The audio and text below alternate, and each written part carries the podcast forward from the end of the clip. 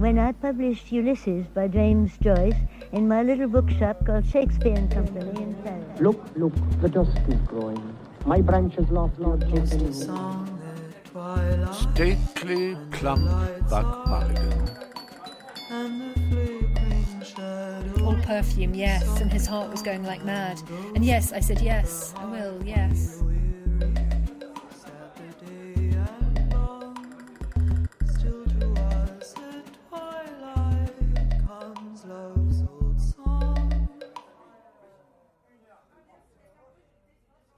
Hello, and thanks for tuning in. Usually at this point, I would read a show offy little introduction I'd written, parodying various of the stylistic elements deployed during one or other of the chapters of Ulysses under consideration. But frankly, given that today we're discussing Oxen of the Sun, I'd say Mr. Joyce has show offy mm. little literary parodies well and truly covered. So instead, I'll just say, welcome to Bloomcast. I'm Adam Biles, and as always, I'm joined by my fellow travellers, Alice McCrum and Lex Paulson. Hello. Hello. Alice, Lex, welcome. So we are 14 episodes in. Oof. How are you both holding up? a big oof. How are you holding up? well, um, given that there's construction in the apartment below mine, I've now, and so I can no longer do my Ulysses reading in my apartment. I'm slightly resenting all of the accompanying texts because I now have to lug five, six, seven texts anywhere I go to, to do the You, re- you resent these companions? These these They're uh, so. I mean, weighty companions? they're so. They're so heavy. They Alice, so is this a heavy. point that we should I should point out that you work in a library. you don't have to lug text anywhere. I'm. I'm. I'm fine. Um. I'm fine. Yeah, in Paris, in I'm central fine. Paris, one does have to look for quiet places to read. We had a gas leak on our street last night, so it was Oh, wow. jackhammers this morning, eight, 8 a.m. yeah. Indeed, indeed. Yeah, and it's Yeah. been a it's been a bit of a I mean, as we found out in the last five chapters or so, uh, when Joyce gets in a groove, uh, the chapters expand and dilate and um and and this is uh this is not the easiest part of the book. But Absolutely. dear listeners, um once you've uh, waded through the pasture of oxen, um, things really do speed up from here. Even though the, the chapters of Circe and, and afterwards are, are long, they're uh, nowhere near as challenging to the first time reader as the ones you've been through. So um, take heart. Yeah. It's all. I, I, I was going to say it's all downhill from here, but that sounds. Well, It's downhill, never downhill to the brothel Yeah. and then uh, back to Bloom's place. Yeah. you you'll be coasting from here Mm. on in. Let's um. Or you guys say sorry? Cal. No, no. Uh, it's never clear if if downhill or uphill is is easier. Yeah. Hmm. Or is preferable. Um, should we leap into some correspondence? Um, so the first thing I wanted to talk about actually isn't exactly correspondence, but it's a few things that came out of a um, conversation I had yesterday with a friend of the bookstore, um, Aaron Budnick. Who, if any of you are collectors of rare books, you may have crossed paths with Aaron over the years because he is the rare book dealer to the stars. Um, and he had, I know Aaron is a listener to this to this Hi, Aaron. So first of all, ha- hello, Aaron. Um, but Aaron gave me a few um, a few stories and a few insights which I wanted to share with you. So um, the first one, um, Aaron was telling me that he introduced Jade Jagger, so Mick and Bianca's daughter, to Joyce by giving her a copy of chamber music. Um, and now he did this um, at a, a dinner that he was having with uh, with Mick and Bianca and Jade. And during that dinner, Mick told him that Jigsaw Puzzle, the song from Beggar's Banquet, was written, quotes, under the influence of Joyce. Wow. Um, now make of that what you will, but apparently at this um, at this dinner, Bianca then turned to Mick and said, "Well, you, you've never said that before." to You you don't read Joyce.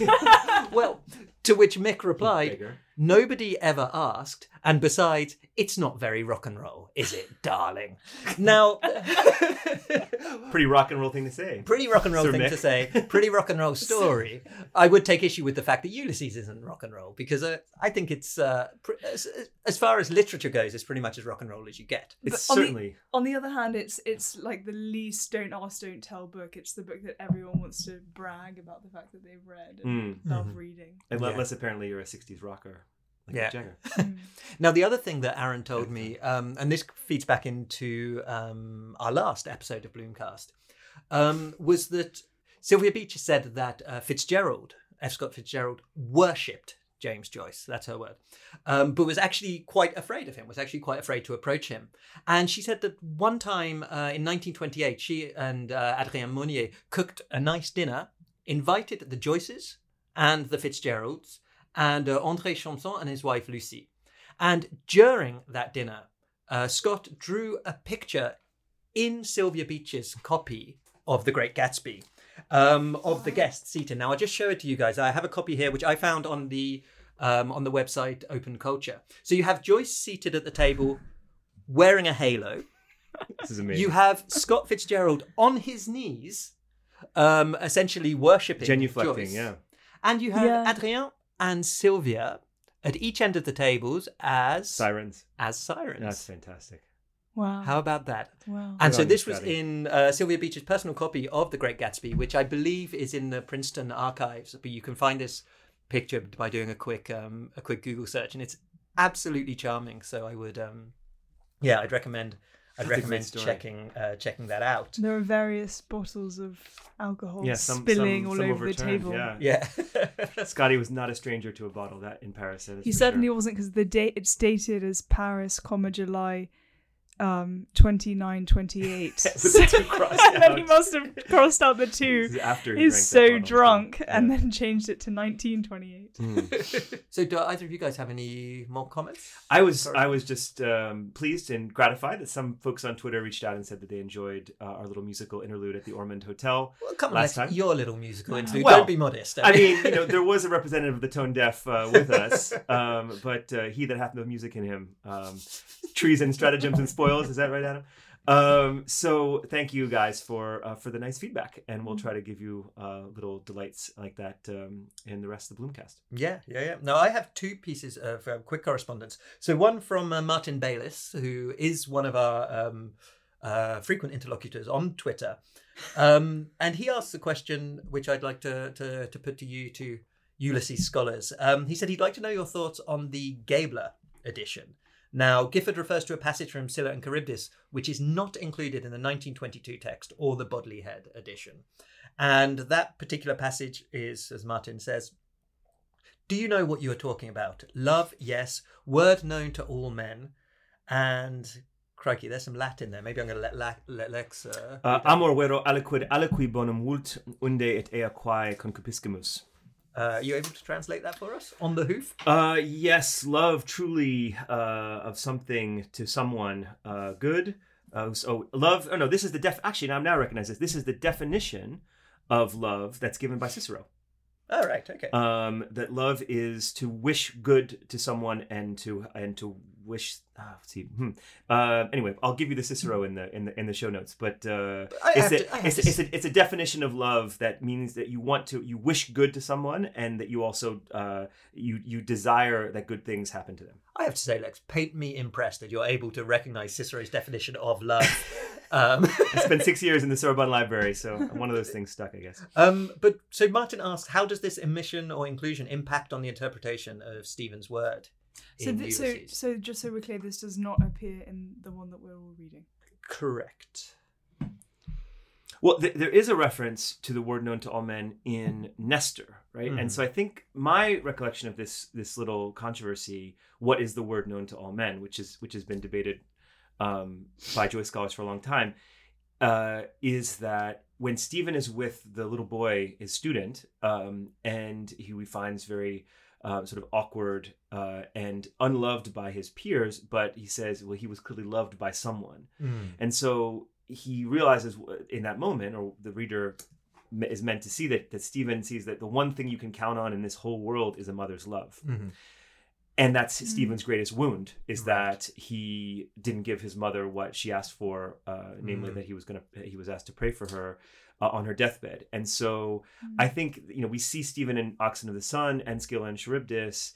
His traumas coming to the surface, Mhm. um, in these acts of intellectual, um, you know, performance and, and bravura, um, are always these little hints of his of his deep um, wound of of of his dead mother and of feeling kind of uh, guilty and and uh, and that sense of loss. And so my recollection is that this word did not appear in our text because Joyce was trying to make it less obvious what he meant Mm. uh, by the word known to all men, and so he wanted to just make Perish it a the little bit- thought of perish the thought obvious. of being of being too clear. He wants to keep the professors debating for hundreds of years. So that that was my recollection is that it was in the first edition, but he took it out to become a little bit more mysterious about what is the word known to all men. Mm. Is it is it a mother's love? I think I have two thoughts. The first is that if we compare this to the famous phrase love, I mean the opposite of hate, clearly this is doubling down on love in the way that that phrase isn't. And maybe to Lex's point, it, it's less kind of saccharine as a result. And I think the second point that's worth remembering is that, and this is much more the case with, let's say, Shakespearean folios and quartos, but there are editors who are gatekeepers of these texts, and the editors are instrumental in shaping um, our kind of understanding of the text. And so, even for a 20th century uh, text like Ulysses, we have to remember that we're working within the purview of the introduction, the conclusion. I mean, whether it's it's wh- whether they are brilliant introductions and conclusions, and whether they are brilliant footnotes and endnotes, um, these are not unbiased comments. Mm. I think that's a that's a really interesting point actually, and that feeds into something which we'll come on to discuss. I think in Oxen of the Sun is sort of how much how much reading around a book does should one have to do in order to get an understanding of what is what is going on. I, I don't. I think I sort of re- repudiate the question that this is like a, a bunch of homework. I think that that J- that Joyce. I mean, one of the beautiful things about this book is all of the beautiful things that have been written about this book. I mean, to me, reading Kiberd, uh, Ulysses and Us, or reading Frank Budgen's James Joyce, The Making Ulysses, it was adding pleasure upon pleasure, right? And and that this is uh, this is this is not homework to me. Mhm. This is it is an expansion of the pleasure of reading Joyce. Is the expansion of reading these companion books. It- they're really fun to read. In I agree. in my- Yeah. I agree, and I think the difference here is that if you read Ulysses and Us by um, Kiberd, for instance, um, that is an explicit. He's explicitly saying, "I'm going to comment on the book," whereas the uh, inclusion or exclusion of certain phrases or decisions made about words or even footnotes, they're more insidious kind of um, ways of shaping how you view the text. And so Mm. just be wary, I would say, um, of the kind of more insidious um, directions that are in the more, let's say, less obviously accompanying text. Yeah. Although I'd also add to your point, Lex, I, I completely agree with you. And I think um, all of the kind of reading around I've been doing has enormously uh, increased my enjoyment, and not, not just understanding, but enjoyment of the text. But we should also remember that none of that was there in 1922. Right. Like that, that, or you know, we are benefiting from a hundred years of scholarship Mm. and comment, and That's true. Although even in the 20s and 30s, we see with Budgen, with with Stuart Gilbert, Joyce was already planting the seeds. I mean, he was Hmm. directly interacting with his first wave of of you know Mm. scholars and and Mm. friends and and uh, and and devotees. So playing the long game. I playing the long game, which for Oh, someone he was who's playing the longest game. Yeah. This guy. right. I mean, think of all of the all of the writers from this period who died. I mean, F. Scott Fitzgerald died essentially in poverty Mhm. um, and, and Mm. and broke down. I mean, Hemingway shot himself. Uh, I mean, many of people from this period had very unhappy. Uh, lives or, or ends and um, Mm. and Joyce I think more than the rest he lived he was a you know war refugee from Trieste to Zurich he was you know often hard up uh, and going from place to place but uh, I think he did have a have a longer idea Mhm. um, of what uh, of what this book would mean So we're just going to put a pin in that because I'm sure we'll come back to it for Oxen of the Sun. But um, I will just bring in Rick Steinberger, who wrote something, uh, wrote to us um, asking, could you discuss why Joyce created this narrative abstraction referred to as the arranger? Um, and that's maybe a point for for another um, another episode. But he also says in the Scylla, in the Scylla chapter, is Joyce just showing off what a smarty pants he is, or is there some other explanation for this fire hose of quotes only understood by the graduate English faculty references? In other words, why is he torturing us this way? Now, you know, you may agree or disagree with Rick Steinberger, but I think it's um Poor Rick Steinberger Yeah. as he turns to Oxen of the Sun. well Right. quite. no, I think I think first time readers. Uh, this is a very common reaction. It was my reaction the first time I read, and I think if you only read once and you read with no companion texts, it can seem both show offy, annoying, impenetrable. You know, in um, the words of Maureen Dowd, incomprehensible. Uh, which again, I repudiate the characterization of Ulysses as incomprehensible. Um, and uh, and, and I, to me, it's an invitation, right? I mean, both Scylla and Charybdis and Ox in the Sun.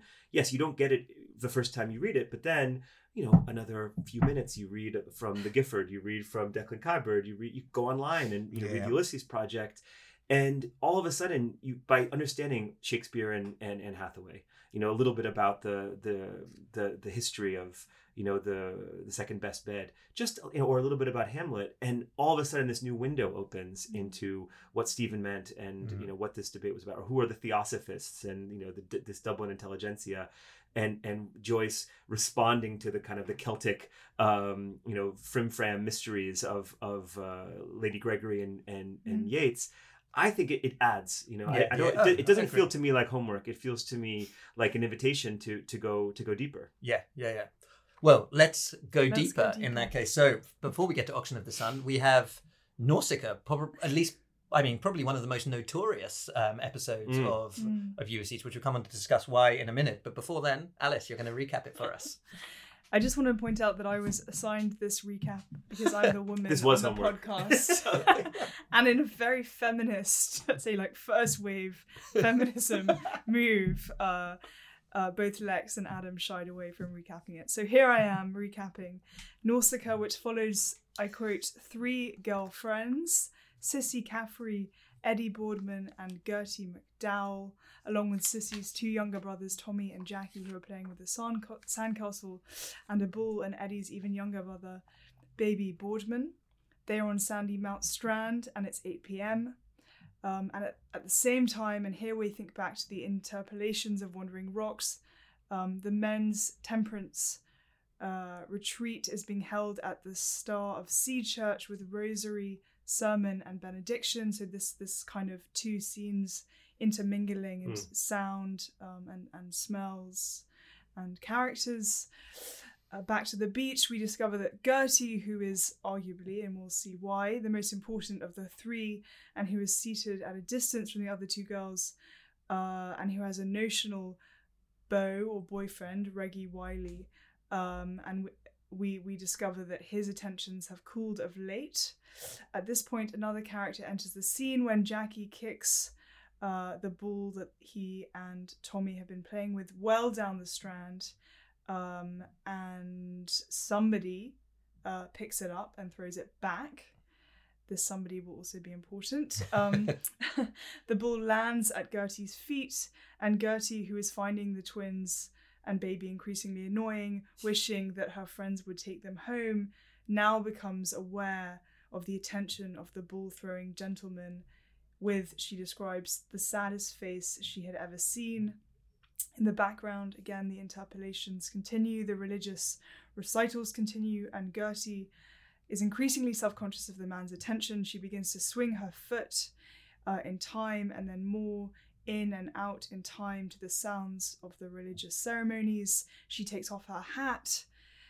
The, the, the passions uh, aroused by uh, her passions aroused by this male gaze are increasing. So as Cissy and Edy leave, uh, and both of them, by the way, have remarked on the kind of um, unspoken tensions between Gertie and this man. Dusk begins to descend, and fireworks from further down the strand begin. Uh, Gertie surrenders to the ambiance, vowing to be wild, untrammeled, and free. Uh, at this point, she notices that, that the strange man's hands and face are working, which is to say, he's masturbating, and she leans back to give him a better view of her legs. In other words, she leans into it. Uh, the scene culminates, in, at least in, in, in some sense, in Leopold Bloom, for it is he's orgasm, described as a long Roman candle bursting in the sky above. Um, so that's a kind of culmination in some sense. The Gertie at which point gets up to go, and Bloom. Uh, so now the perspective shifts to his interiority. Notices that she is lame. Poor girl, he reflects. Um, Bloom then goes on to muse wearily that orgasm has left him quite tired on the encounter. He reflects too on life, birth, and death, which reminds him of Mrs. Mina Purefoy, uh, who has been in labour for three days at Holles Street Hospital, where the next episode will take place. Patrick Hastings uh, notes that these pages offer. Uh, so, so the second part of this episode, these pages offer the novel's most um, uninterrupted stream of Bloom's consciousness because there's minimal external stimuli, so no other characters with whom to interact. He is just stationary on a rock rather than moving through mental worlds. And so he thinks about the psychology of credit and business, about writing a short story, about getting hemorrhoids, about the similarities between religion and advertising, the life of sailors, so on. After much musing, it's nearly 9 p.m. at this point. He finds a piece of paper on the sand but cannot make out what is written. Uh, he, in turn, decides to write his own note in the sand. I am A, he writes, too weary to finish. We are invited to finish the sentence for him. He briefly thinks about returning to see Gertie, uh, although I don't think he knows her name, tomorrow uh, on the beach. Um, he even thinks about Boylan and Molly's activities, and he's so tired that he resignedly thinks, let him. The episode comes. Um, at the end of the episode arrives a little bat, more on this later, which flies around the priest's house. Uh, the clock strikes with a canary bird emerging nine times to announce the hour and proclaim the last word of Bloom's. Perhaps I am a cuckoo.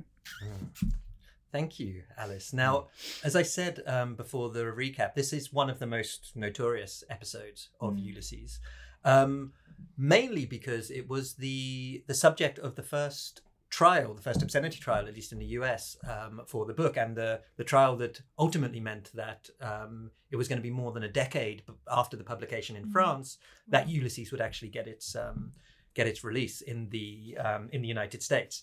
So we're here to celebrate the centenary of the publication in 1922 uh, by Sylvia Beach, and yet Ulysses was actually serialized before that, or at least has started to be serialized in um, the Little Review, and specifically the Nausicaa episode was published in the 1920, the April 1920 issue of um, of the Little Review. So they'd already um, already published all of the chapters building up to um, to Nausicaa, and indeed some of these um, some of these these these these books had been seized and burnt by the um, by the U.S. Post Office, specifically those containing Lestrygonians, Scylla and Charybdis, and Cyclops, on grounds of obscenity. But they had been seized and burnt, but there had not actually been a trial. Yeah. All that Up to this Shakespeare stuff in the National Library was just too much for those U.S. Well, indeed. Customs officers. Exactly.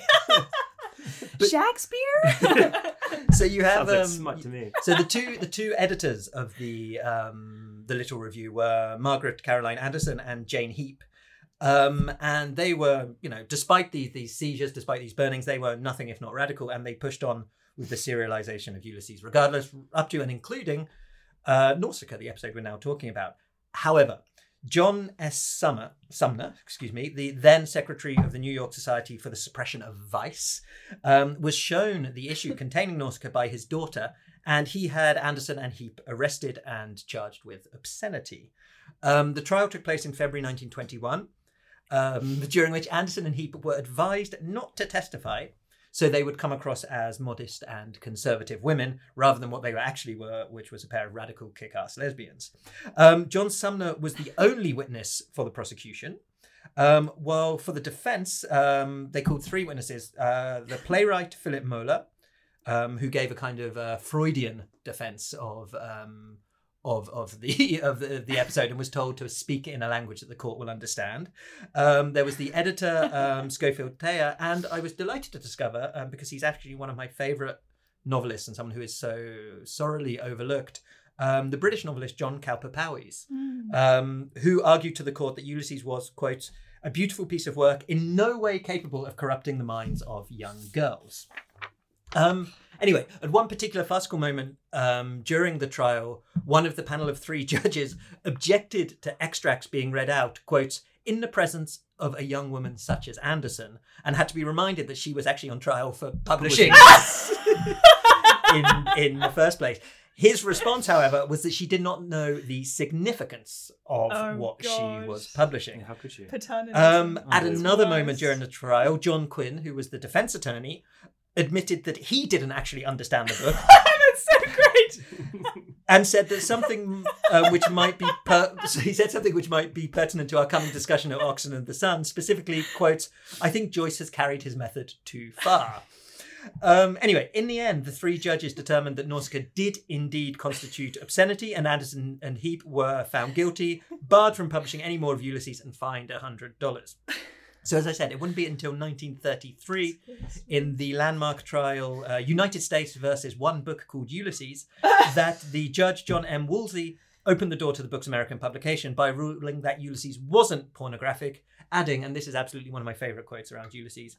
In respect of the recurrent emergence of the theme of sex in the minds of his characters, it must always be remembered that his locale was Celtic and the sea and his season spring, which I think is um, as, as as Woolsey Woolsey really nailed it with this with this. This is the best written judicial ruling in the history of American jurisprudence. It's really extraordinary. And just to say, actually, if you want to find out more about this, um, Kevin Birmingham's um, Yes, most dangerous, Most Dangerous book, Book. Yeah. Must read. Really, really Must extraordinary um, on this on this subject. But let's give the final word to um, to Jane Heap. Uh, because I think also what Jane Heap had to say will feed nicely into our discussion of this chapter. So she wrote Mr. Joyce was not teaching early Egyptian perversions, nor inventing new ones. Girls lean back everywhere, showing lace and silk stockings, wear low cut sleeveless blouses, breathless bathing suits. Men think thoughts and have emotions about these things everywhere, seldom as delicately and imaginatively, imaginatively as Mr. Bloom, and no one is corrupted.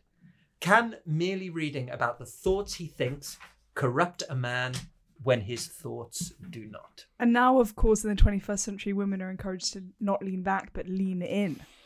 Well, I put. think I think we should take this uh, moment again to praise and tribute and maybe even raise our morning cups of tea um, to Margaret Anderson, Jane Heap, Harriet Shaw Weaver, and Sylvia Beach, Absolutely. the radical queer women without whom Ulysses would not exist. Indeed. So here we go. Cheers, cheers. And I just want to say, I have, I don't know if this is really the case, but I can imagine uh, very funny anecdotes or kind of uh, images of everyone in in the courthouse, probably using different texts, trying to find the right line to cite. What is the word known to Yeah, all men, Your yeah. Honor?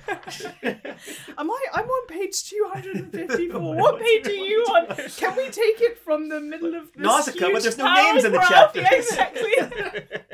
the slipperiness of the prose just undermining the seriousness of the judicial Mm. So um.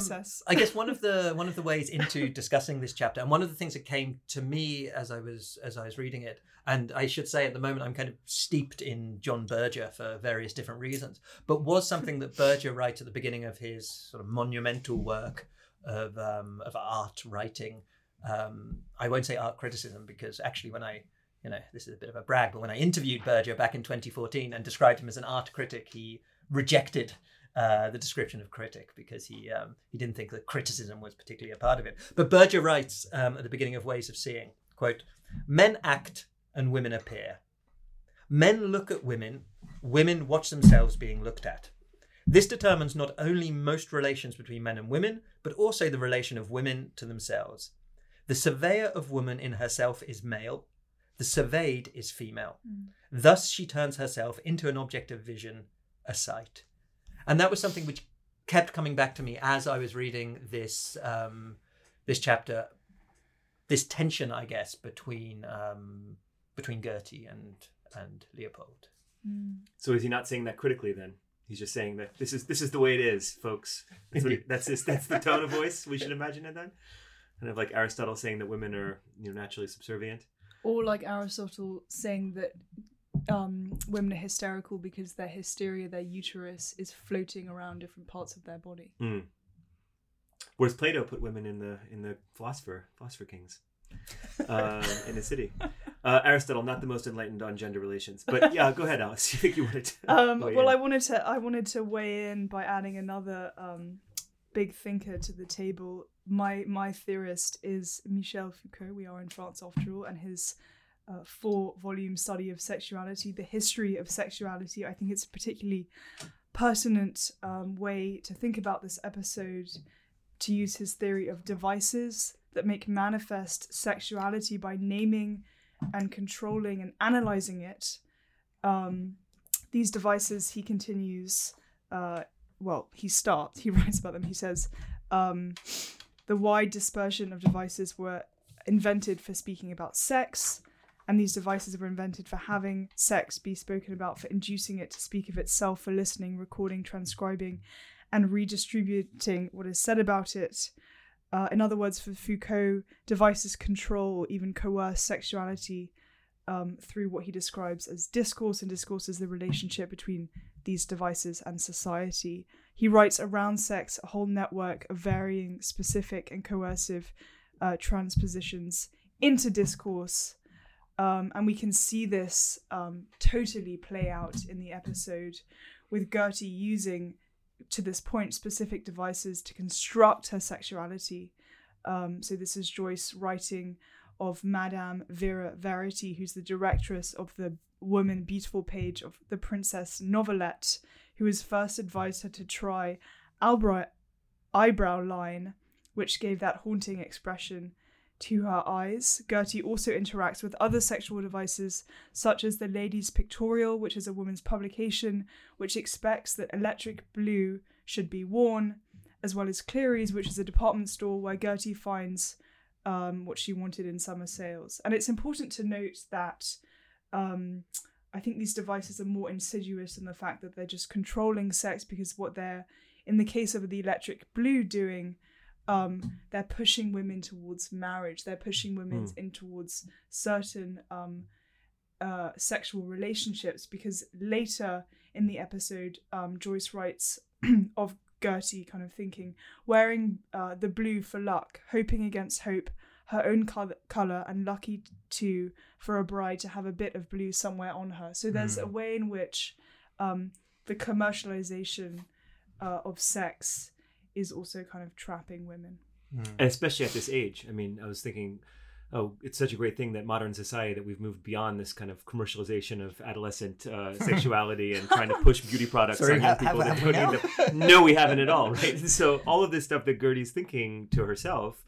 Um, and and the, the you know the discourse of the teen magazine basically the teen Yeah, yeah. teen Vogue um, Yeah. is so is so much with us right and Mhm. I think you know all of us were insecure adolescents and wanted to wear the right thing and Mhm. and um, I mean even book bookish nerds like the three of us um, the worst kind of insecure just adolescence. to kind of inse- Yeah, we saw you we saw the picture of you in the Martello Tower. Yeah, and we know we know exactly what you were wearing. Um, and uh, and I think Gertie Gertie is Gertie's trying to turn the tables I think on that right? I mean she you know because of this um, potential handicap we're not sure if this is a, a, a lifelong handicap uh, Mhm. that she has but she has a limp Mm. um, that um, she and and we know that she comes from this very difficult family background of an alcoholic father who she still you know adores but Mhm. who is has created chaos in their house um, at that Gertie is trying to process all of that and and take some kind of authorship of her of her own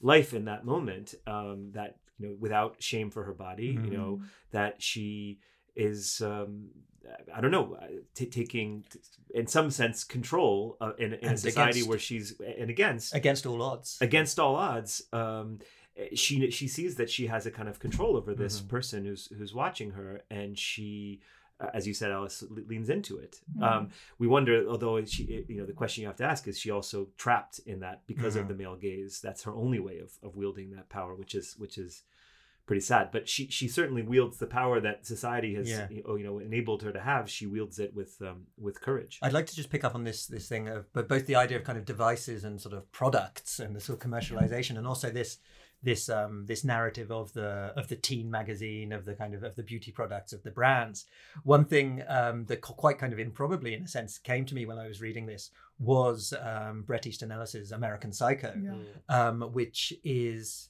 I think in many ways I hadn't I hadn't thought about this until reading Nausicaa, but in many ways is kind of could, could be seen as kind of a direct descendant of Joyce because I think of one of the of a lot of the novels of the last let's say 20 30 years American Psycho is one of the few that absolutely commits itself to the the vision of the the voice the interiority of Patrick Bateman the Mm. um Mm. the the protagonist. This is not. Um, I, I think with a lot of sort of first person stream of conscious novels, there's often a kind of a wink from the um, from the author to the to the to the reader about um, about this sort of you know about the author knows what they're doing. Whereas I think with with Patrick Bateman, it's absolutely it's absolutely not the case. Ellis commits to it completely, and I think that kind of level of commitment is something which perhaps Joyce showed more than um, more than any other any other writer that came um, that came before him. But also feeding into this idea of the kind of the commercial product and things like that. And you know, have we? You know, Lexi jokingly said, "Oh, we we we've come past it today." Of course, we haven't. In fact, what American Psycho shows is that it's not so much that women have been liberated from that, but men have actually been pulled into it too, and that we're all sort of perhaps now uh, more than in Joyce's day, sort of victims of this kind of um, over and, commercialization. and Yeah. made worse by the pandemic. I mean, there's a Yeah. huge crisis Yeah. in mental health. I mean, it's you know the kind of the triple whammy of of of social media, of you know the consumer capitalism, Mm. uh, and Mm. and of the the pandemic that kept kids at home. I mean, there's it's in many countries. Um, young people right now are having a real, really hard Mm. time, and I think you know what, what Gertie's going through will will feel familiar to Yeah, a lot of yeah, young yeah, readers yeah. of this book. Yeah, I think it's a great point, and I'm glad that you brought up social media, Lex, because I think it gets to, um, it obviously brings us to screens, and which weren't so prevalent. Um, we talked about cinema. That's hardly Right, That's Joyce hardly- being the first, uh, the, you, you said The the, the Volta, first- the Volta Cinema, the owner of the first cinema in, in, in Ireland. Yeah. right. But this is a point that um, uh, Kiberd makes, which is that what's really important about both Bloom and Gertie in the scene is that they're both still, and I mentioned Mm, this in mm. my um, Interesting. summary, and he writes, uh, "It's the still body of Gertie that seemed beautiful, but when it moved, a flaw was revealed. Joyce was always suspicious of static portrayals, and actually, um, Bloom Hmm. himself says that he's he's happy that she didn't see his profile. In other words, they're both they're looking at a flat version of each other, and That's I think there is." Definitely a point to be made about the flatness of screens, as you say, only exacerbating this problem. Hmm. It's interesting because there is there is of course motion, the motion of the fireworks, but it's it's at a distance, I suppose. It it, it gives this kind of energy. The the I mean, B- Budgen calls this the, the one pictorial episode of the 18 Hmm. and Ulysses, the painters episode, because you do have a sense of, and you were talking about the cinematic quality of sirens. Mhm.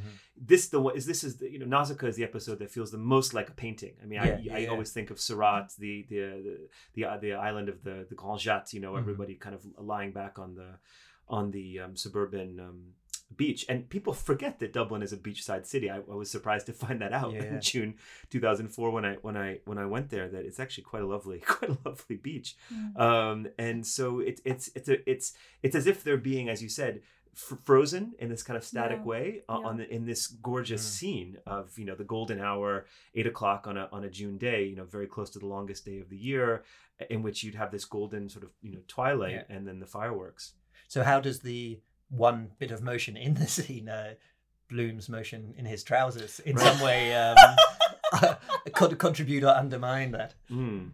Do the locomotion, uh, as they say. Um, Well, well, I Who just, I just. I just, I just want to. 1950s. I just want to. Come on, baby, do the locomotion. Sorry. I want to just flag this point because I think it's it will it will pick up something I want to say in the next episode about um, writing and words as fixing um, motion in a static way. So Hmm. just hold on to that. But before I do, I have a question to ask my dear interlocutors. Do Gertie and Bloom truly have a connection? So we disagree Well, vehemently. no, it's not. It's not that we disagree. um, oh, but but I Fight, disagree. I think we do disagree. no, for the purposes All right, for let's- the let's- purposes let's- of the let's hash it podcast, we disagree. Yes. Um, so one thing um, that I I read in actually in Patrick Hastings when he's writing about this chapter was that Joyce had told Arthur Power that quote Bloom's encounter with Gertie McDowell took place in Bloom's imagination. How literally should we interpret that? If we give it a sort of uh, if we push it to its extremes, could we contend? And this was a, this was constantly the question in my mind as I was rereading Nausicaa. Could we contend that, Mm. in fact, Gertie McDowell that we have actually no access to Gertie McDowell's consciousness, and what we think is Gertie McDowell's consciousness when we're reading it is actually Leopold Bloom in the height of sort of sexual arousal, and Mm. sexual excitement, and sexual fantasy, constructing this idea Mm. of this young woman leaning back for his benefit. Mm. Now, I actually should say straight up, I think there is evidence, clear evidence for why this is not the case that Joyce kind of sees in the text, which I'll come to in a minute. But I think this reading does give us a certain uh, interesting perspective on. Um, on, on the book. So why could I why did I say that? Well, some of the way that Gertie McDowell talks about Leopold Bloom is and it is incredibly flattering, actually. That um, you know, in, in, a, in a way that I think a man of Bloom's age and uh, stature might want to be might want to be um, thought about. Mm. Secondly, I think that um, there is something we came we were talking about the the the project the the products and the devices, and there is definitely something very constructed about the consciousness of um, of Gertie McDowell at this point. This is a consciousness of you know of a young lady constructed by magazines, by uh, novels, you know, romance novels. And hey, what has Bloom been buying and been thinking about all day?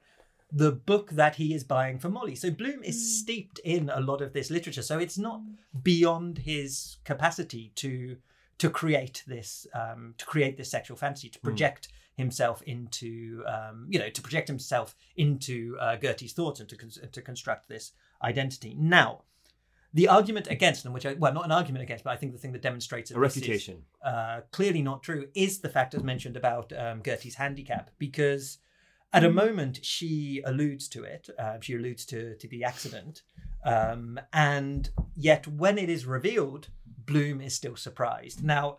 That would not be possible in uh, if Gertie was entirely constructed by by Bloom's Mm. consciousness, um, and yet so so I don't think that is explicitly what Joyce is doing. But I think one thing that's interesting about that reading is the question that it raises of actually does it matter in a society mm. which, per the John Berger quote, mm. the surveyor of woman in herself is male. Like, does it matter which male is constructing her, whether it's Bloom or mm. whether it's the kind of the um I say kind of the meta male of of, uh, of social perception. of the of the patriarchy. I'd, I'd like to I'd like to dive in here um, because Dive I, away. because I think um, uh, I it's so hard because I mean of course in my opinion she exists right Mm-hmm. as uh, but I think that there's so there's intellectually I want to agree with you because I think that for me um she uh, it's really sad but I, I, I she's totally powerless. I mean she she as you say her, her consciousness is entirely constructed by and this is what's for me even uh, more sad and i'm picking up on colleen here this is more than just the general sources of um, as you say adam romantic fiction or catholic literature and even the magazines and um, that she's reading or advertisements. Um, he writes but to see the style as solely a literary manner may be too limiting. There is in it a certain tone of voice, the voice of bourgeois Dublin femininity, that is Mm. rather more difficult to describe than it is to um, intuit. Uh, so not only has she kind of absorbed, as he writes, like a latter day Madame, Madame Bovary uh, lessons from popular literature, but um, just being a woman uh, in Ireland at this time, existing uh, surrounded by the social discourse, is shaping her sense of the world. Uh, and he writes, the style enacts that entrapment. Mm. And, and I think, if only because I feel, Mm. um, I feel that she's possibly the most tragic figure that we've come across so far. Mm. Um, I have to, I have to agree with you. Although, of course, I think she really Yeah. exists as a That character. Bovary connection is interesting, Mm. actually. I hadn't- hadn't made that. Yeah i mean this this chapter in nausicaa um it wounds me in a way that the, reading the other chapters um Mm. doesn't in, in, in the same way it, it it um you use the word entrapment and you have to you have to ask your you have to ask as a as a man i do have to ask the question reading this you know is all um sexuality and sexual connection Mhm. poisoned by the society that we're that we're born into which in which those gender relations are so out of balance right Mm. and and you know is this kind of connection that seems to happen in the chapter a trap actually Mhm. Mm. um, or part of the gaze and therefore you know leopold bloom is doing nothing but reiterating the Mm. the unhealthy and and uh, poisoned uh, relationships between men and women and and I have to say reading this chapter again it really brought me back to some some um, some memories of of my own not I never you know was on a beach with a, with a, with a girl in fireworks uh, in this in this way but but um In another way, yes. in another, in another way um But in this particular way. so I, I look i think i think there's something very sexy about sharing a secret with somebody Um, and I think often those of us who have either been the younger lover of a of an older lover or the older of a younger, um, there is something transgressive and very electric that can pass between two people. Uh, who are not, according to society's rules, conventionally supposed to be together. I'm not talking about adolescents and kids. I'm talking about consenting adults, but one who happens to be significantly older than than the other, whether it's an older woman uh, or an older man. And I'm not even talking about myself here. I'm just talking just generally. and and and if you look back in in Western literature, whether it's you know Plato's Symposium, which is the older man and the younger man, um, Socrates Venus and and Alcibiades, Adonis. Venus and Adonis, Shakespeare's sonnets are an older an older Mm. to a younger, um, Dustin Hoffman in The Graduate. Um, you know this is this is a, a, a pattern in and I think you know from my point of view there's this there's this paradox it's totally impossible to untangle because on the one hand I think back to and this actually was the first time I realized in reading this book that um, when I was in the younger and when I was in Gertie McDowell's shoes um, the the older person in, in my life at that point we actually joked uh, and her nickname was was Molly Bloom in our little in our little tryst you know we, we give each other nicknames of course in these and and then and then more recently um maybe i'll just stop there. Um i don't need to I mean, i'm with two brits here so i'm, I'm, I'm straying really into grounds of of of, of We prudery don't handle sincerity well. But- but let me- it's but the let me- Molly Bloom bombshell. but let me let me let me get to the point. Yeah, my my my, po- my point of why this has felt so deeply wounding is because Mm. I don't want Bloom to just be a cad, right? To just be in the same way that I don't want myself to just be a Mm. cad, and and to to enjoy these kinds of connections, which Yeah, now yeah. I look back on because now I'm I'm Mm. happily married. I'm about to have a child. This is oh, you know firmly in, in my past a daughter Yeah, which is important. um, and that uh, on the one hand, these moments of kind of secret telepathy, where they don't even touch each other, they don't even Mhm. exchange a word, but they have something that seems very meaningful, and Bloom is very grateful for. Uh, and and and on the other hand, it's a fantasy, as you said. They they have these kind of flattened views of each other. Yeah. Gertie is projecting this idea of the dark-eyed, sad-faced older man. Bloom, the the the the beautiful, um, insouciant, uh, you know, young woman uh, on the beach, and and of course, fantasies always are a part delusional, Mhm. and so um, this is why I'm de- it, reading this sent me deeply into my own past in a Mhm. in a very Mhm. um, uh, frankly kind of haunting and difficult Mhm. way. Can I just add on to this because it, it touches on a point that I wanted to make, and it it I'm picking up on a remark that Bloom himself makes in this episode, which of course is a famous biblical phrase that this is nothing new under the sun, and I think it's important to draw out the parallels to the Odyssey here because um, uh, Gertie's relationship to these advertisements is mirroring Athena's relationship to Nausicaa, the young princess who we find uh, in the episode in the Odyssey. Um, and so when Nausicaa's waking, which is all of which is to say why I feel deeply sad about reading this is this has been going on for thousands of years, and I and I also think that it's uh, what when I say this, I'm not talking about the power relations. I'm talking well, certain kind of power relations, but just women um, thinking about their physical appearance for men. So this is from the Odyssey. Um, Nausicaa, uh, Athena wakes up Nausicaa and says, Nausicaa, you must put on beautiful clothing and furnish the garments for those who escort her. Uh, and then she adds, for it from these things, as in the beautiful clothing, that among men noble opinion spreads. And then she says later, I will accompany you as a workmate so that you quickly ready yourself, since not much longer you will be a virgin.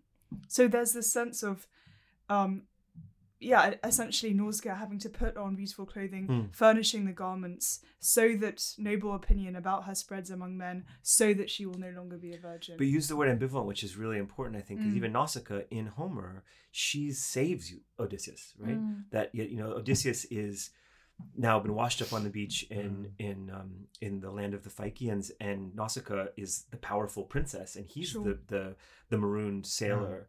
And in that moment, she has all the power in Sure. a sense, and they could have left him on the beach, and they and they. Uh, and they save him. So there's this deep, sad ambivalence. I think, Alice, that you're mentioning Yeah. that I find um, it's so haunting. and the power, sorry, but the power just keeps shifting Yeah, all yeah, yeah. over the place. all over the place. Well, that was something we were going to examine, wasn't it? Uh, Who holds the power in this scene? Mm. Mm. And I mean, may- or maybe we've already, maybe we've already examined it. Maybe it is that. Maybe it's just like a shifting uh, back and forth between um, yeah between Gertie and, and Bloom. and and in the moment of of the firework right we see also the shift in in the tone of voice where Yeah. Yeah. I mean, Adam, I think the best argument for the bloom projecting this all onto Gertie is what you're saying that when we're aroused, we lose all control, Yeah, right? yeah. And we and we have this kind of fantasy, and then in the moment right after, Yeah. and the the, the Romans had a great phrase for this: "Illico post coitum, cachinnus diaboli auditur," one of my favorite, and it means illico immediately after sex.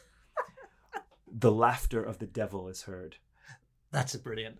No, but I mean that's that's brilliant. The and that's cackles, so cachinnus, perfectly. the cackles of the devil are heard. That so perfectly sums up this chapter as well, because I don't think we can leave Nausicaa behind without talking about how this is written and how you have this kind of. I mean, in in Patrick Hastings, he talks about a, a tumescence and a detumescence of the chapter. So you know, up to the climax of the fireworks, but just the, the rhythm of the sentences, the way mm. it's constructed, the way the the tension builds, and then that sense of deflation in kind of Bloom's refractory period is extraordinarily done. Could, could, could we do one passage maybe Of course we it? can. So this is the passage that Alice alluded to earlier of the last firework, the last Roman candle. This is after he's coming down from from this this climax. A long lost candle wandered up the sky from Mirus Bazaar in search of funds for Mercer's hospital and broke, drooping, and shed a cluster of violet but one white stars. They floated, fell, they faded. The shepherd's hour, the hour of holding, hour of tryst. From house to house, giving his ever welcome double knock, went the nine o'clock postman, the glowworm's lamp at his belt gleaming here and there through the laurel hedges. And among the five young trees, a hoisted linstock lit the lamp at Leahy's terrace. By screens of lighted windows, by equal gardens, a shrill voice went crying, wailing. Evening Telegraph, stop press edition, result of the Gold Cup race. And from the door of Dignam's house, a boy ran out and called. Twittering the bat flew here, flew there. Far out over the sands, the coming surf crept gray. Howth settled for slumber, tired of long days of yum yum rhododendrons. He was old, and felt gladly the night breeze lift, ruffle his fell of ferns. He lay, but opened a red eye, unsleeping, deep and slowly breathing, slumberous but awake. And far on Kishbank, the anchored lightship twinkled, winked at Mr. Bloom. Well, you mentioned bats. Yes, we did mention the bats. I, with a knowing glance in my colleague's and, direction. Um, my colleague, thank you so much. That's so 2022 of you. um, and Adam mentioned many, I mean, departing from John Berger's ways of seeing, it seems to be that there are five ways of seeing the male gaze, the female gaze, women watching men watching them, men watching women watching them, and the bat. the bat!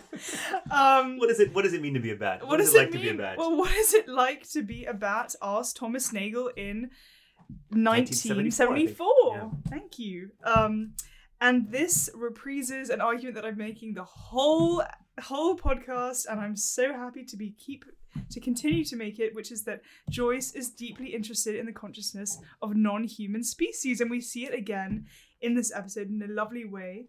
Um, so the bat's kind of coming in and out of uh, Bloom's a sense of the world, and he says, "Bar, what is that flying about? Swallow, bat, probably thinks I'm a tree. So blind, have birds no smell? Here's this word again. Metempsychosis reappears, Mhm. which I will remind you is the supposed transmigration at death of the soul of a human being or animal into a new body of the same or different species. In other words, the collapsing of the human non-human uh, barrier." Mm. Um, he says they believed you. This is Joyce writing. They believed you could be changed into a tree from grief, weeping willow bar. There he goes. He says with the bat, funny little beggar. Wonder where he lives. Uh, belfry up there, very likely, hanging by his heels in the odor of sanct- sanctity. Uh, he wanders later. Wonder why they come out at nice at, at night like mice. They're a mixed breed. Birds are like hopping mice. What frightens them, light or noise? Uh, better sit still. All instinct, like the bird in drought, got water out of the end of jaw by throwing in pebbles. This is really sweet. Like a little man in a cloak, he is, with tiny hands, weeny bones. Almost see them shimmering, kind of bluey white. That's lovely. He thinks later, who knows what they're always flying for? He's thinking now of insects. Birds, too, never find out what they say, like our small talk. and says she and says he, nerve, they have to fly over the ocean and back. And then on the next page, he just wonders to himself, do fish ever get seasick?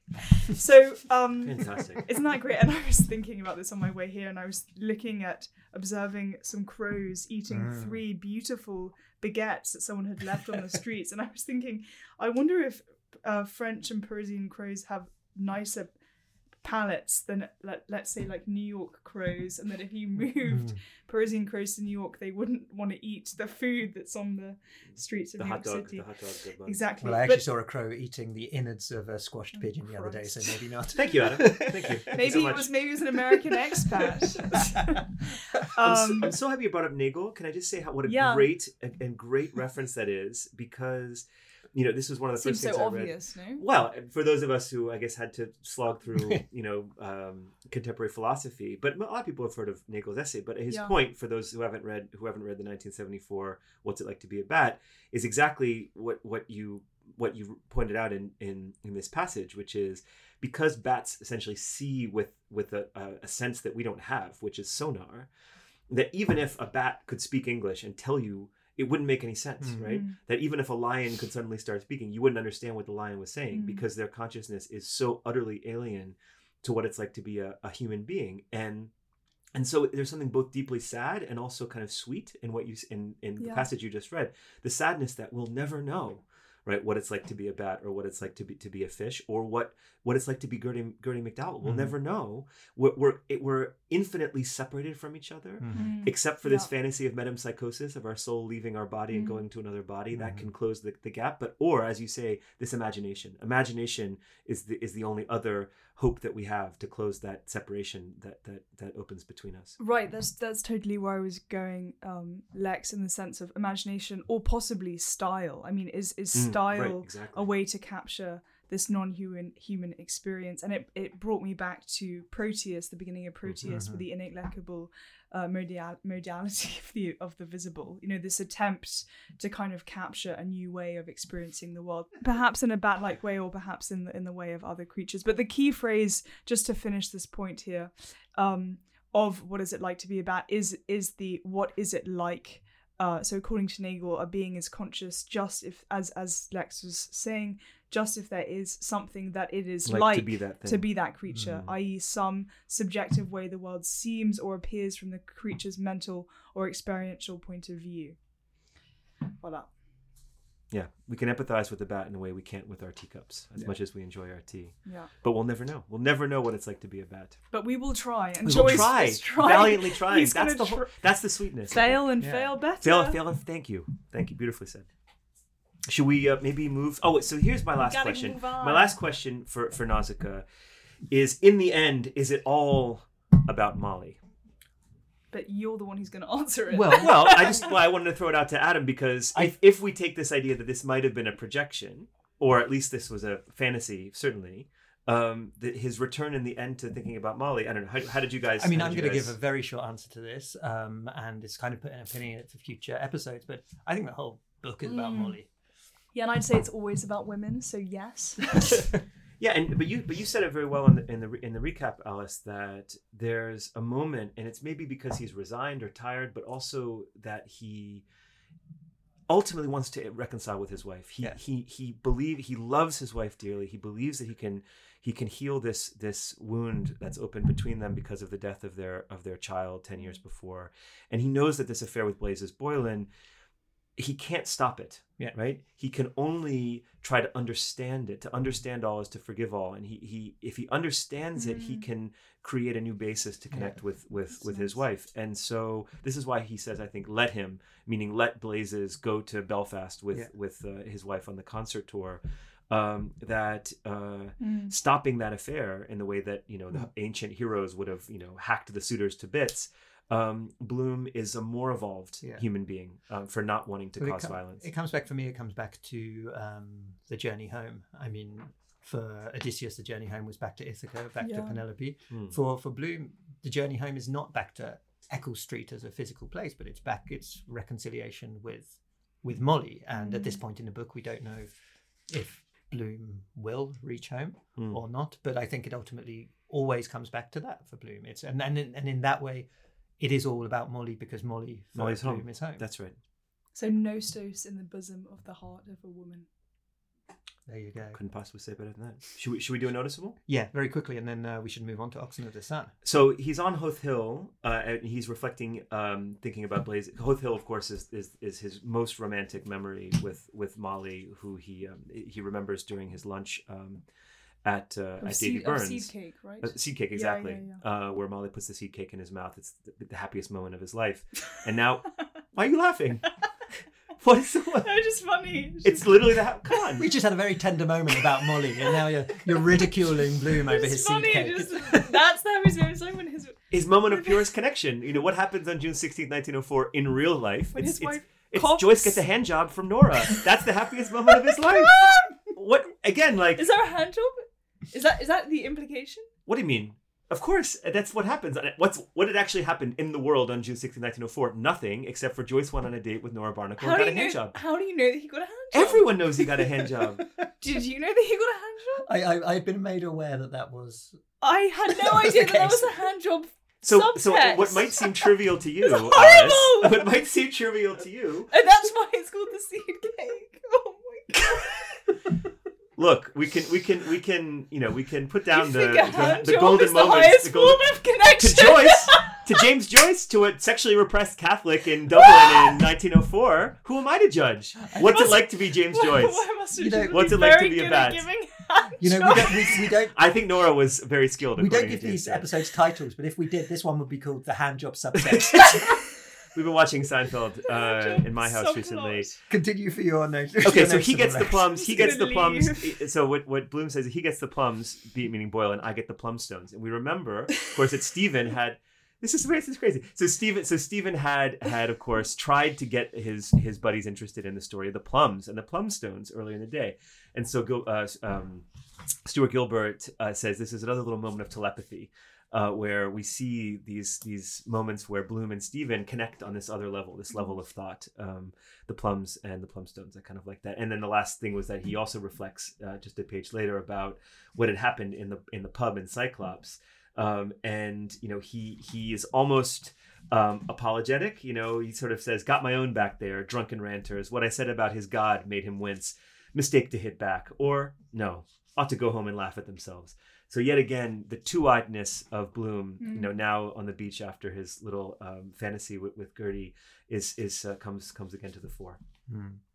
And so, just as a final point to leave it on, as Alice mentioned in her recap, Bloom writes an unfinished sentence in the sand. Yeah. I am a Cuckoo.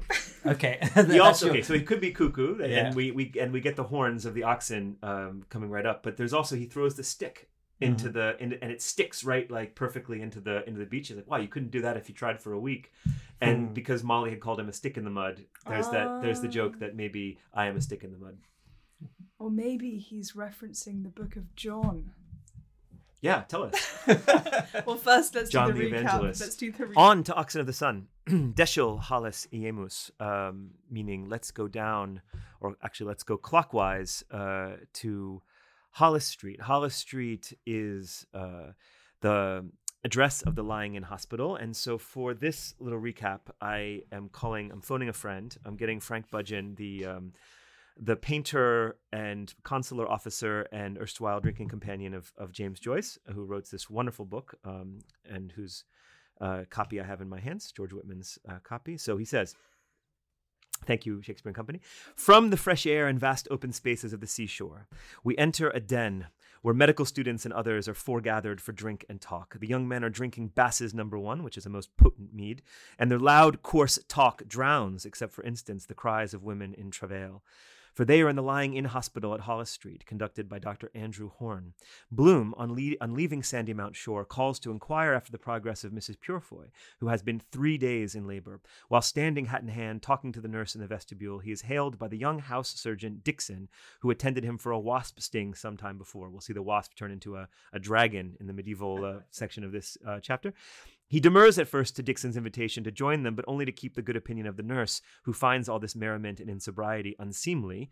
Eventually, however, yields to the doctor's persuasion and joins the young drinkers of ale. After the sweet air and subtle sounds of Sandymount Beach, the reek of beer and tobacco and the clamor of men's voices. After the physical space of the seashore, the spaceless labyrinth of the human conscience and the physical space of the womb. The oxen of the sun is, says Budgen, with the exception perhaps of Ithaca, more symbolical than any episode in the book. The chaste, faithful nurse, is the ovum. Bloom, the vital principle, is the spermatozoan.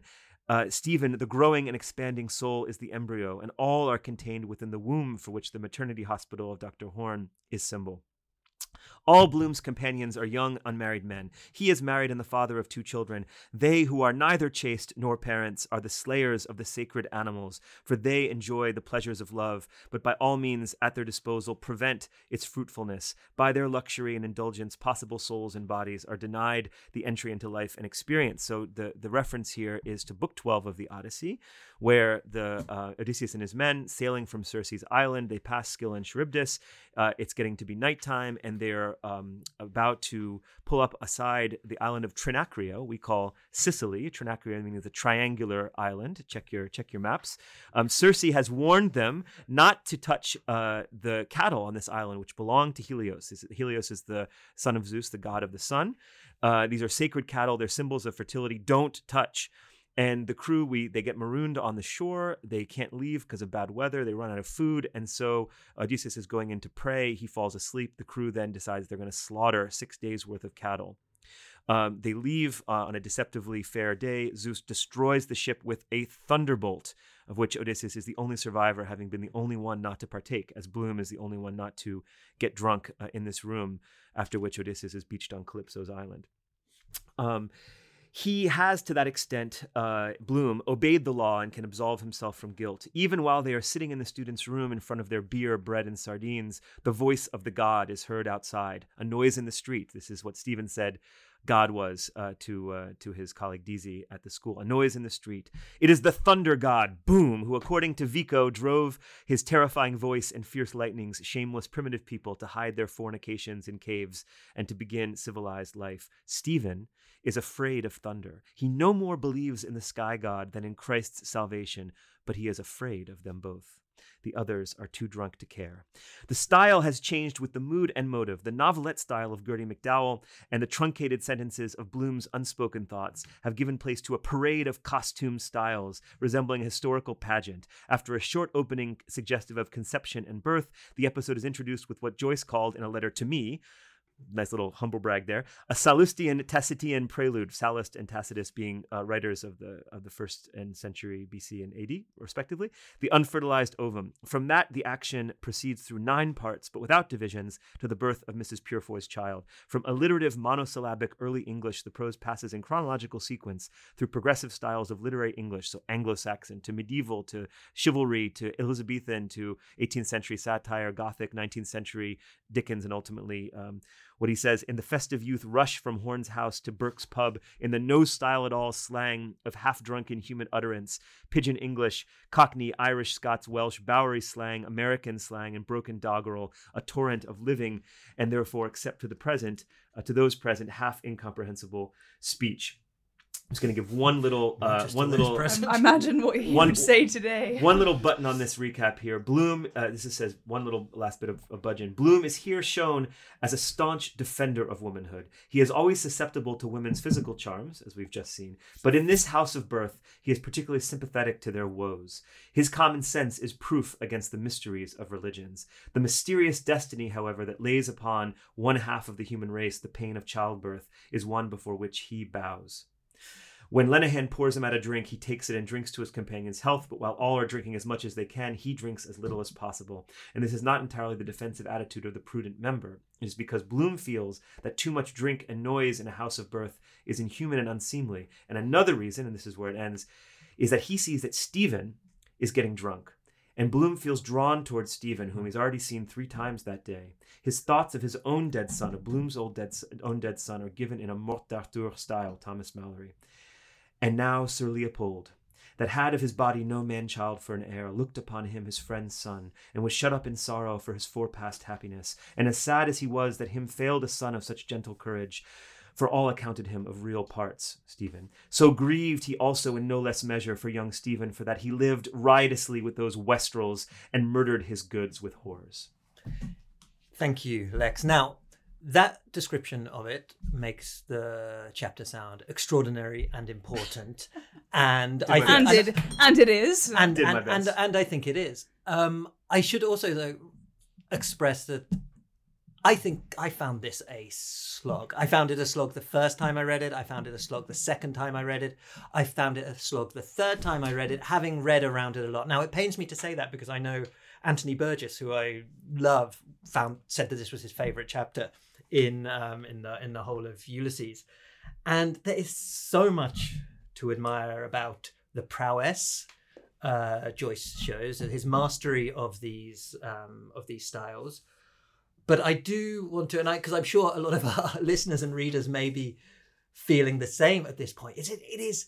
It is hard going. Um, and I, I just want to I just want to represent that that constituency in our listeners because I think there there's definitely um, the more you read about it, the more accessible it becomes, the more impressive it becomes, the more important it becomes. But I I think there is a question to be asked about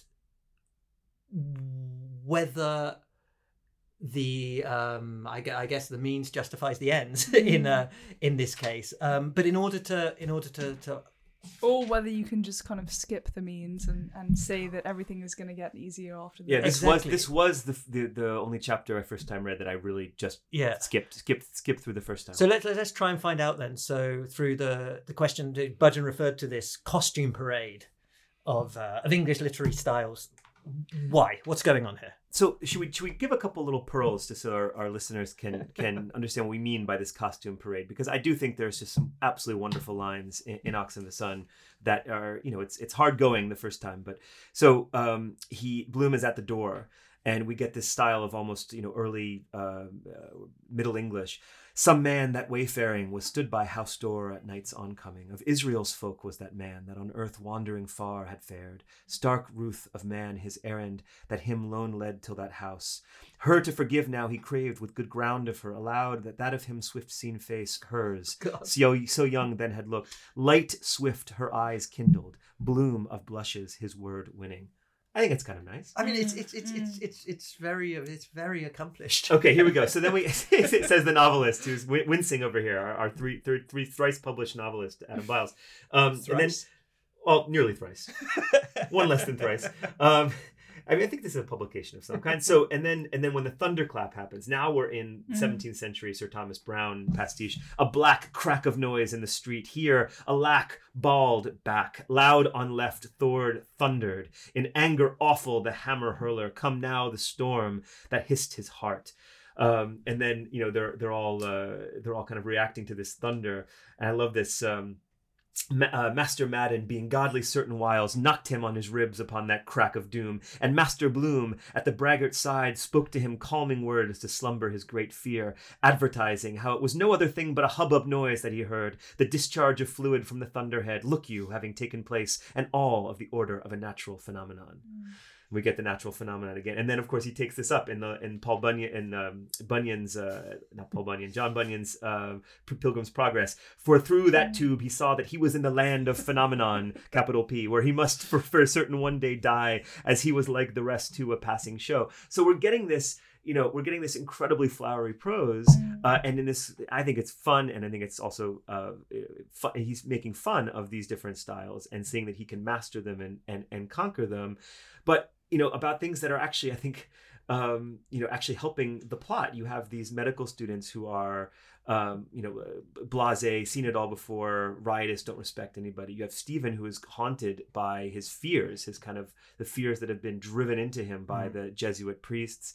And you have bloom who is trying to you know look at the world through a kind of a naturalist uh, and and rational uh, and curious uh, way, and all done in these in these in these uh, languages. The last little bit, um, the Gothic, uh, but Malachi's tale began to freeze them with horror. He conjured up the scene before them. The secret panel beside the chimney slid back, and in the recess appeared Haynes. Which of us did not feel his flesh creep? So these are just some examples of this costume parade of, of him going from you know 13th century to 17th century to 19th century uh, in just a couple pages. So I, I have a few points um, to make. The first is that it reminds me of Aeolus uh, and the blowiness of newspaper speak, because I think there's a sense of the kind of blowiness of style throughout Mhm. the ages, and there's there is here again we push Mm. up.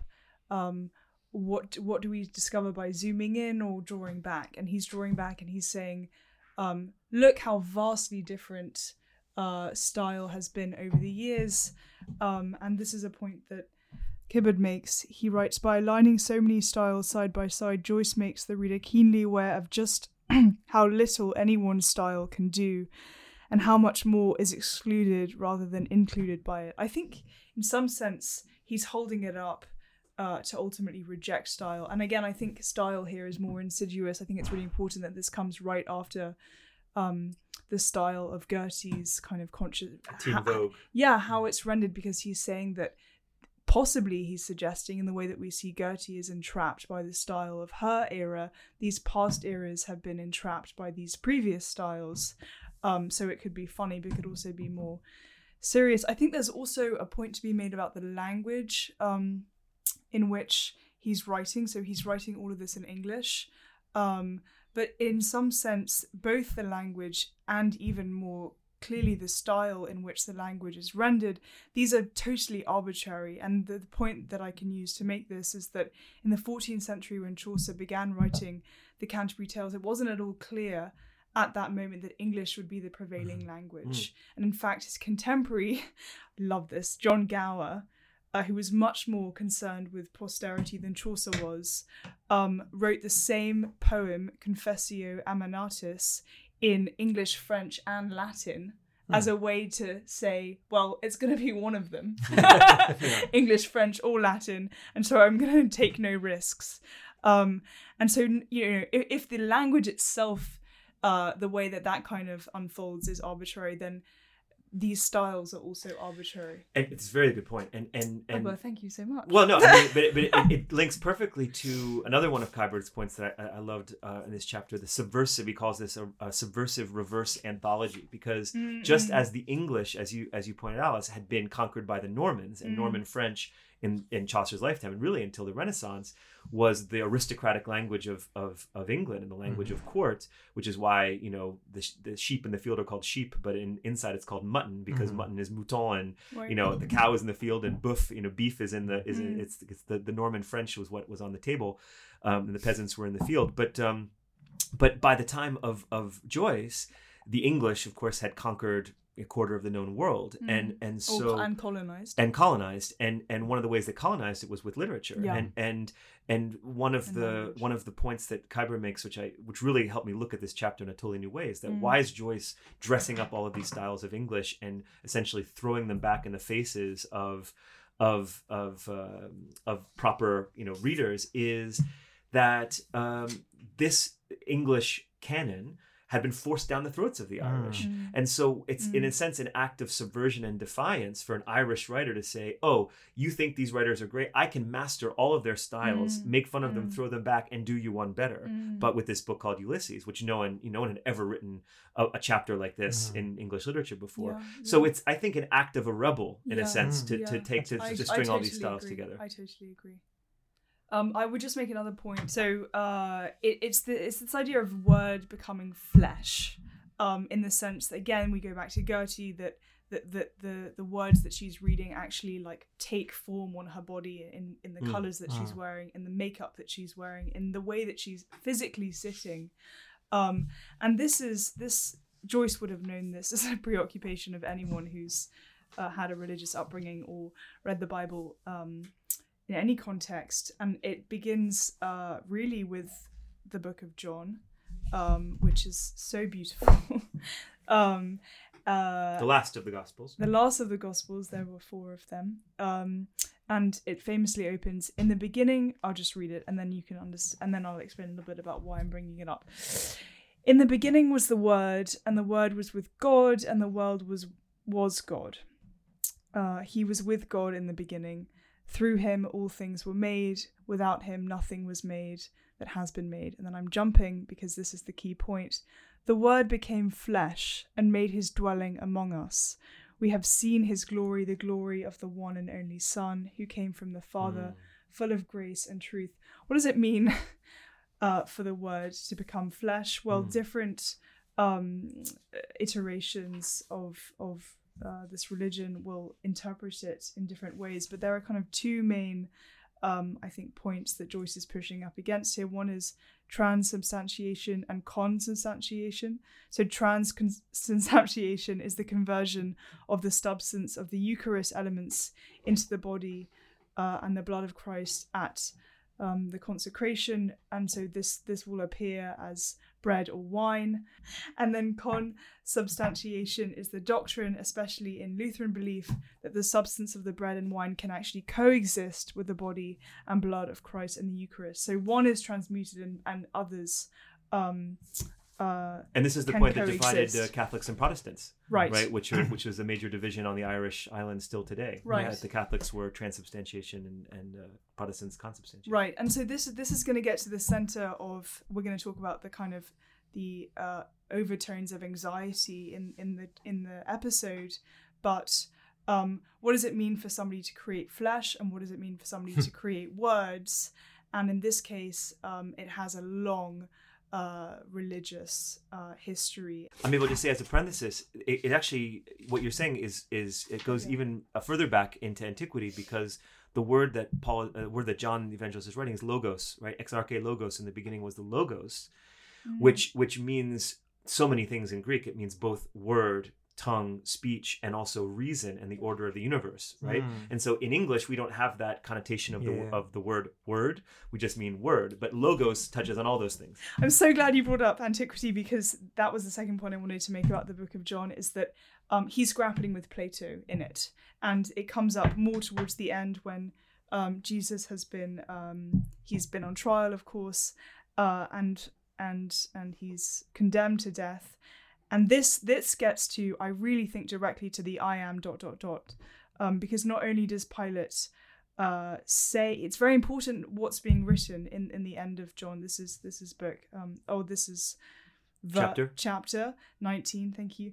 Um, he says that he he he makes it a point of saying, "Do not write." Uh, the king of the Jews, but write that this man claimed to be the king of Jews. So he's thinking about writing as a way to Mm. secure uh, Identity. yeah christ's identity. And then um pilate writes what i have written i have written.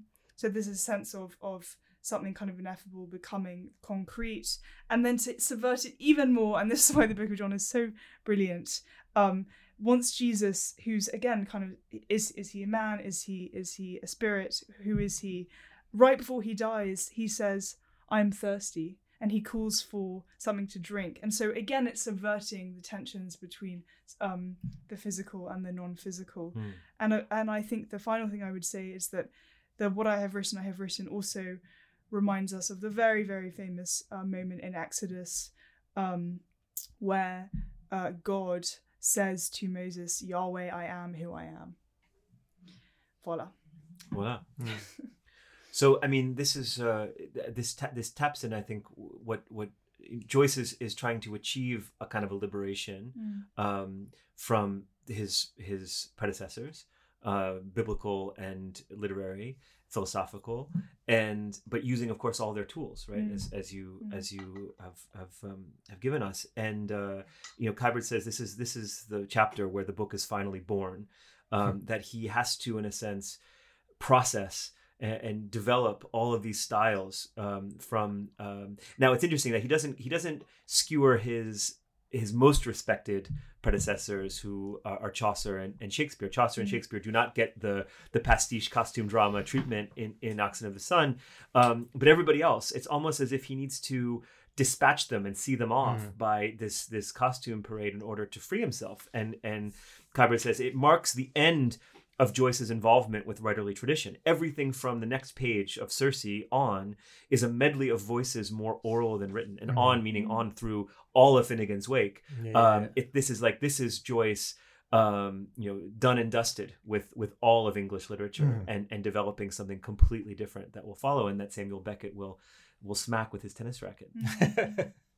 but I think also the interesting thing, of course, and you alluded to this, Alice, is the the juxtaposition of um, the word, the creation of the word, Mm. and the literal Flesh. creation of flesh. Which you know, Mm. this is all. Te- this is uh telling the story of men waiting in a maternity hospital Mm. while in the next room or just down the corridor, an actual It's very physical difficult. human with much difficulty into into into life and i think that's sort of a part of me when when reading these um these parodies which is essentially what they are it seems to me joyce perhaps sort of almost undermining the effort of literature to turn word into flesh or you know almost saying like you know this is this is something which the sort of these these sort of insignificant men can play at doing in this room a little way Mm. down from when something of great significance It's or greater happening, significance right. is happening. But also, this was the moment in which um, Joyce and Stephen, or Joyce and Stephen, um, came up with the idea of the book, right? So Right, and- and- speak to that. and so what you say yes what you said adam about this this anxiety about uh, about labor about fertility that you said insignificant i mean uh, one of the uh, one of the obvious reasons why this drunken party is happening in a maternity ward is uh, a deep insecurity and and even fear of Yeah. this power that women have to to to Absolutely, create yeah, life and that Stephen has deep anxiety about his ability to create Mm. um, and Bloom has a deep um, anxiety, I'd say, and and, um, Mm. and melancholy about his failure to or his failure to keep alive their their son, Mhm. and uh, a feeling that his his teenage daughter is now. Um, uh, you know, distant from him, and and so you have the, this anxiety that hangs over this party um, Mm. that seems to be so irreverent, and it's actually very very funny, um, especially when Buck Mulligan enters as he always does but um, that that it, there's this there's the phrase the, these God possible souls that we nightly impossibilize. Mhm. And Joyce said to Budgen that you know the, the the sterilization of coition was the crime of Odysseus's men against the against the oxen of the sun, and that's what he was drawing out in this. Um, in this uh, in this chapter, but you you asked the question, also, what does this have to do with with with uh, with Ulysses the book? and and this is something that um, I I learned that that Ulysses was based on, or the very first. When did Ulysses first begin as an idea? So there's a postcard that um, that Stephen, uh, that sorry, that Joyce, that James Joyce sends his brother Stanislaus, he refers to an idea that he has for a new short story called Ulysses. Uh, This is in 1906 A short story. a short story called Ulysses, um, based on a man named Alfred Hunter. Now, who's Alfred Hunter? And many Joyce scholars have tried to find out. Well, the best we can we can surmise is that he was um, a Dubliner. Um, of he was an advertising canvasser. That um, Joyce had apparently told somebody uh, that in June 1904 he had been involved in a drunken altercation. He was walking through a park and pe- and people roughed him up and, and took his wallet. And one of his friends ran away. And this we'll see in chapter Circe's Circe that Stephen also is abandoned by a friend in, in a moment of need. And this stranger, this dark stranger, came and helped him. And this stranger's name in real life, Alfred Hunter. And Joyce thought that he was Jewish. Um, at least this is what we this is what we surmise. And so that in that moment of jo- of young James Joyce being helped up on his feet by this dark stranger is the beginning of of of, uh, of Ulysses the Mm. book. And so Kiberd writes, you know, Stephen and Bloom are now sitting around a table um, uh, in in the maternity hospital. And Kiberd writes, part of Stephen's frustration is his own lack of creativity, a parallel to Bloom's lack of procreativity. For he needs, Stephen needs more than a capful of light odes uh, before he can call his genius father. In a truly radical sense, that depression will be finally lifted, not just by Bloom's kindness, but by the flash of insight in which Stephen learns that he can immortalize his ordinary rescuer in a great book. And, and writing the book Ulysses becomes the answer to his depression, to you know Stephen slash Joyce's um, depression. And you see all through this book, people know that Stephen's Yeah. a genius, but he hasn't really lived up to it. Yeah. And and um, and you know this this great uh, this great phrase. Um, uh, you know that Vincent is is his uh, Lynch his his companion. Uh, Stephen puts drunkenly some some leaves on his head as a as a you know Olympian crown, Mhm. and and Lynch says to him, um, "That answer and those leaves will adorn you more fitly when something more and greatly more than a capful of light odes can call your genius father. All who wish you well hope this for you." Is the life of the artist mm-hmm. possible? And then they're toasting to Theodore Purefoy, the father of ten children, whose wife has just given birth. Thou art, Purefoy, I vow, the remarkablest progenitor, mm. barring none in this chaffering, all-including, most farraginous chronicle. Farragin, you know, Farrago is a is a, a medley. So this chaffering, all-including, most farraginous chronicle, which Stuart Gilbert says, this is a pretty good description of Ulysses the book. So we, this chapter gives birth to the young Purefoy child, mm. and in a way gives birth to Ulysses the book.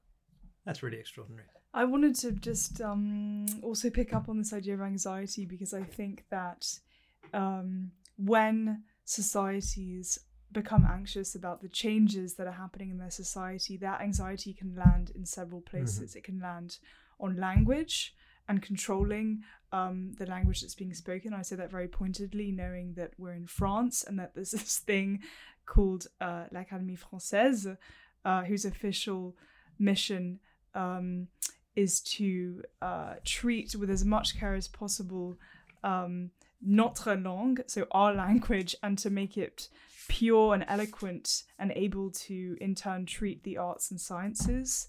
Um, the Académie Française uh, is very prescriptive about the French that it would like um, French people to be using. It's very uh, scared of and anti um, what a lot of people called um, l'anglais abusif, so like abusive use of English. The, the, the idea that you don't need to use English uh, when they've created all of these French words um, for you to use instead. The other place that the anxiety lands, I think, again, this is important given um, the place of this episode is on women's bodies.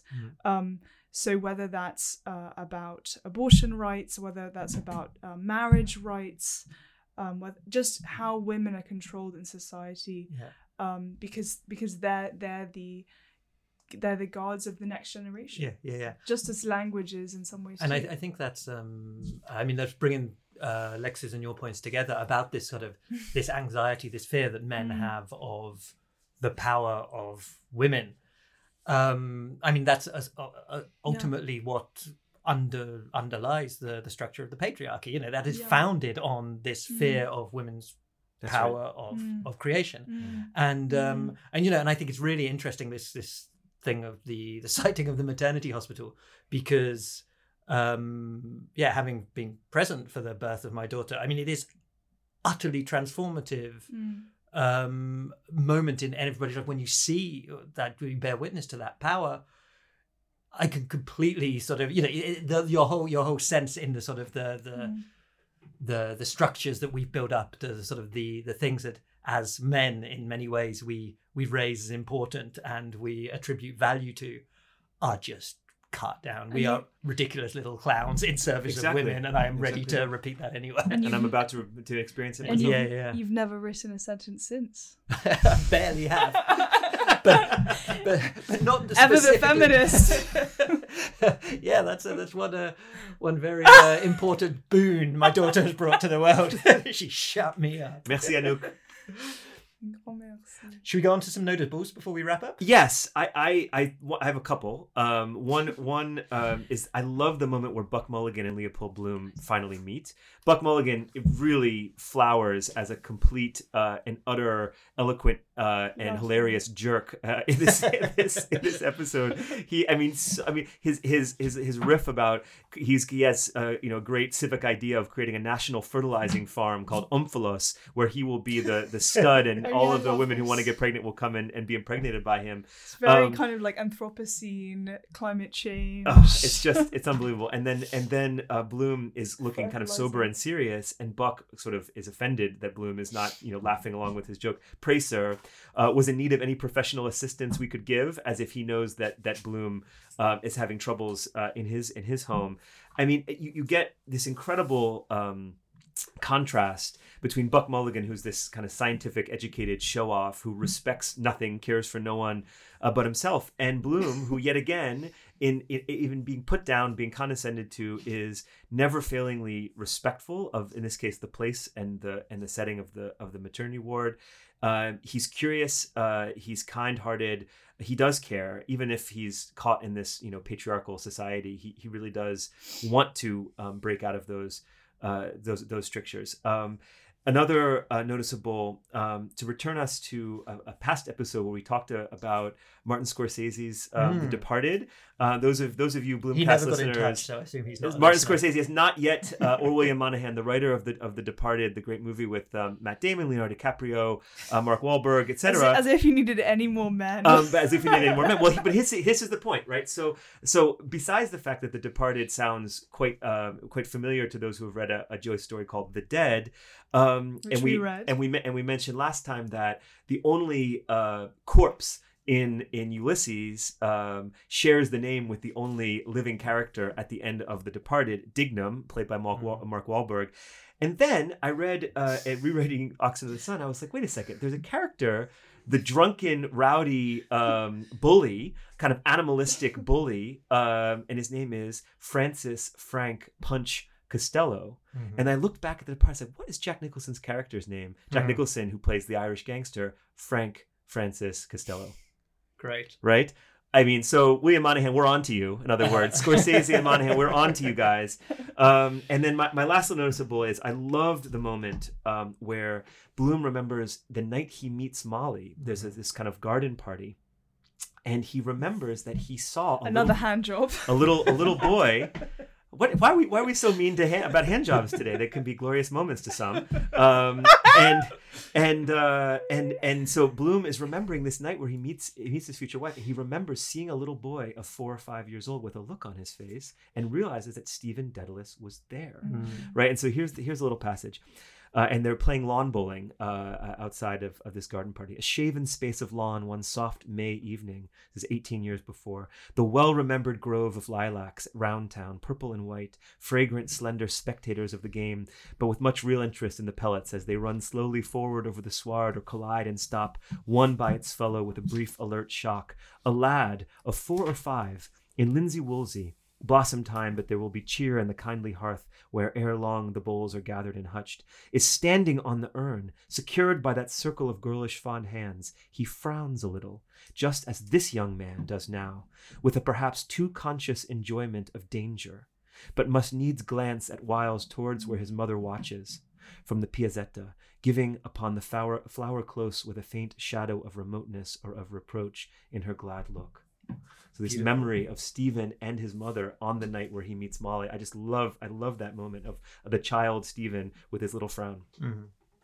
I have it's it's not necessarily noticeable. It's just a final thought that has really stayed with me. Um, ju- as a, as a way to also return to a point that I made in an earlier episode about, um, yeah, I suppose the word becoming flesh or um, the the in the infinity of possibilities becoming one in one possibility. You know, like having a child inside of you and actually giving birth to it. I think um, and it's why possibly men feel um, disappointed after after having an orgasm. I mean, certainly women don't, but um,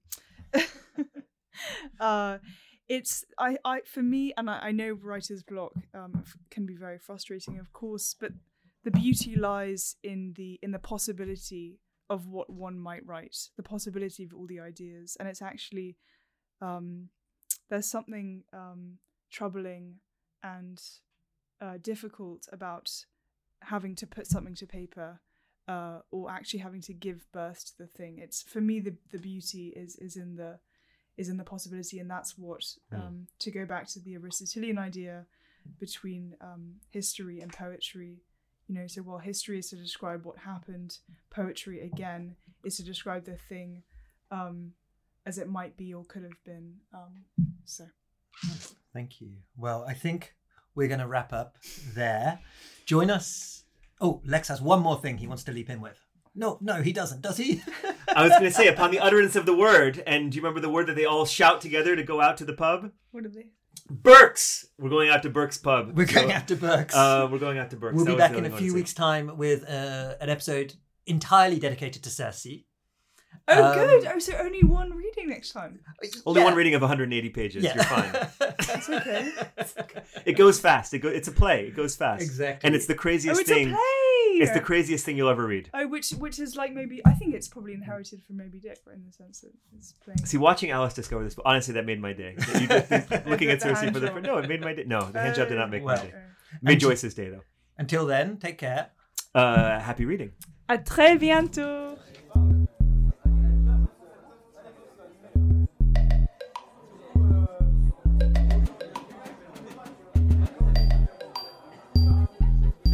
Is being brought into yeah very difficulty. Yeah. being brought very With great difficulty. with great difficulty. Thank you.